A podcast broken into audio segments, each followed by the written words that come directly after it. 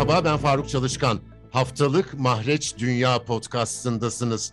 Türkiye ve Rusya liderlerinin bu haftaki buluşması iki ülke ilişkileri açısından çok önemliydi.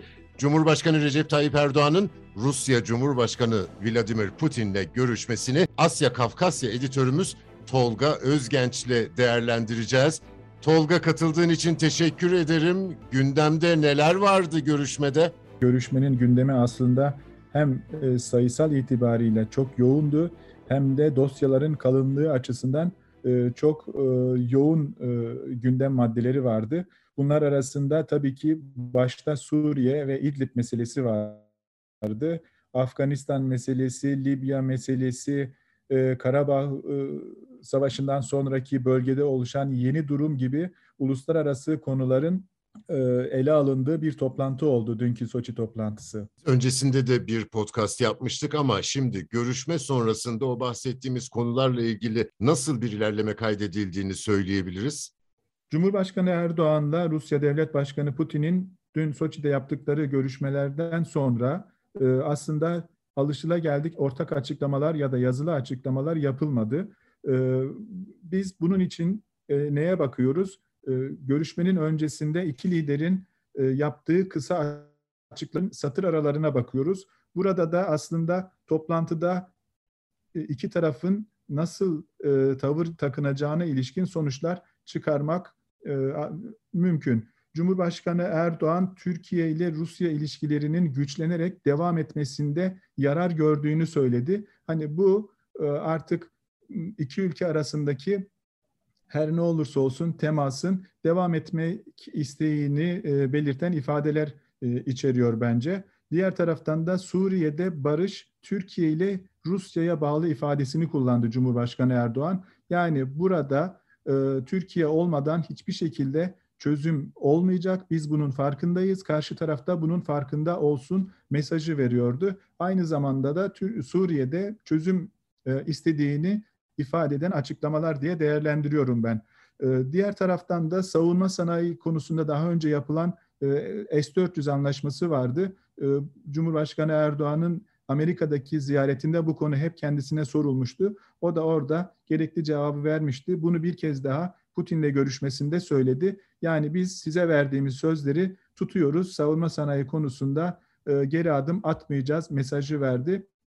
E, Putin'e e, İdlib gibi çetrefilli bir konunun e, görüşülmesinden hemen önce aynı zamanda da Akkuyu nükleer santral projesinin devam ettiğini söyledi ve bunu her zamanki gibi desteklediklerini söyledi. Bu da Rusya'nın Türkiye'de çok yatırımları var mesajı verdi karşı tarafa. Bu yatırımların devam etmesi, etkilenmemesi için hani farklı konulardaki bizim görüşlerimizin de dikkate alınması gerektiği mesajı içeriyor diye düşünüyorum ben. Putin ise Cumhurbaşkanı Erdoğan'la görüşmelerinin her zaman e, e, sorunsuz geçmediğini, çetin geçtiğini söyledi. Ancak ilgili kurumların e, her zaman bir çözüm bulduklarını ve ileriye adım attıklarını söyledi. Kendisinin de çözümden yana olduğu mesajını içeriyor diye düşünüyorum ben. Libya'daki tutumdan bahsetmesi, Suriye'deki tutumdan bahsetmesi yani uluslararası krizlerde işbirliğimiz her zaman sonuç veriyor mesajı verdi. Putin e, görüşme öncesindeki açıklamasında bu da biz işbirliğini devam ettireceğiz. İdlib konusunda da devam ettireceğiz e, anlamı içeriyor bence. Şimdi aslında dünkü toplantı biraz ilginç geçti. İki lider baş başa görüştü. Ee, e, Rusya Devlet Başkanlığı'nın e, Soçi'deki e, konutunda görüştüler. E, oraya hiç e, basın alınmadı, basın hatta o bölgeye hiç yaklaştırılmadı. E, dolayısıyla e, daha sonra da görüşmenin e, bitmesinden sonra da herhangi bir açıklama yapılmadı. Sadece Cumhurbaşkanı Erdoğan'ın bir tweet paylaşımı e, oldu e, mevkidaşım Putin'le e, verimli bir toplantı yaptık ve Rusya'dan ayrıldık şeklinde bir paylaşımı vardı. E, ondan kısa süre öncesinde de e, Rusya Devlet Başkanı Putin, Cumhurbaşkanı Erdoğan'ı konutundan uğurlarken ayaküstü kısa bir sohbet yaptılar. Orada da Putin verimli, e, kapsayıcı e, bir görüşme yaptıklarını ilişkin ifadeler kullandı ve Cumhurbaşkanı Erdoğan'la vedalaşırken temasta kalacağız ifadesini kullandı. Şimdi ee, bütün açıklama bu. E, içerideki konuları aşağı yukarı öncesindeki konuşmalardan açıklamalar tahmin ediyoruz ama alınan kararlara ilişkin şu ana kadar ne Türkiye'den ne de e, Rusya'dan herhangi bir açıklama yapılmadı. Sadece değerlendirmeler yapılıyor. E, şimdi isterseniz Rusya'daki değerlendirmeleri kısaca anlatayım. Ondan sonra da kendi görüşlerimi paylaşayım. Mesela bugün Rusya'da e, çıkan gazetelerde Erdoğan'ın bölgesi başlığı at, atmış bir tanesi. E, bir diğeri ise Rusya ve Türkiye liderleri büyük projeleri ve dünyadaki durumu görüştü başlığıyla e, dünkü Soçi'deki toplantıyı e, haber olarak paylaşmış bugün. E, bir diğeri ise Suriye, Libya, Afganistan ve Karabağ'daki durumu görüştü. Görüştü iki lider başlığıyla e, çıkmış. Tabii e, en çok kullanılan e, haber başlığı ise verimli görüşme.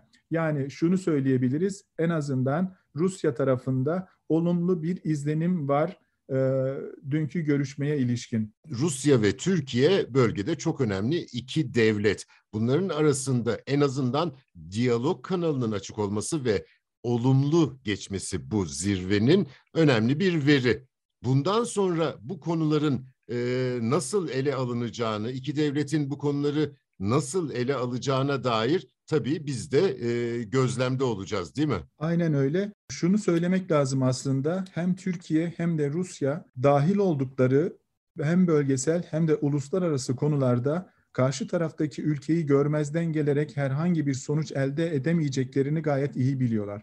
Çünkü bugüne kadar Türkiye-Rusya ilişkilerinin hızla bu noktaya gelmesinin en büyük nedeni her ne olursa olsun kriz ne kadar derin olursa olsun hem devlet başkanlarının hem de bakanlar düzeyinde görüşmelerin devam ediyor olması nedeniyle e, Rusya, Türkiye e, bu kadar ilişkilerini güçlendirdi. Hem de e, bu bölgedeki bazı sorunlara sorunları ortadan kaldırmayı başardı. Bu sorunlara baktığımızda mesela Libya konusunun birazcık sakinleşmesi ve orada seçim sürecinin başlatılması Türkiye ile Rusya arasındaki anlaşmadan sonra olduğunu söyleyebiliriz. Dağlık Karabağ sorununun ortadan kalkmış olması da yine Türkiye ile Rusya'nın e, bölgede sakinliği sağlama niyetinin sonucu olduğunu söyleyebiliriz. Şimdi iki ülke bunun bilincindeyken birazcık çözümü zaman alan Suriye konusunda da temaslarını sürdüreceklerdir. Bundan hiç kimsenin şüphesi yok. Zaten Rusya Cumhurbaşkanı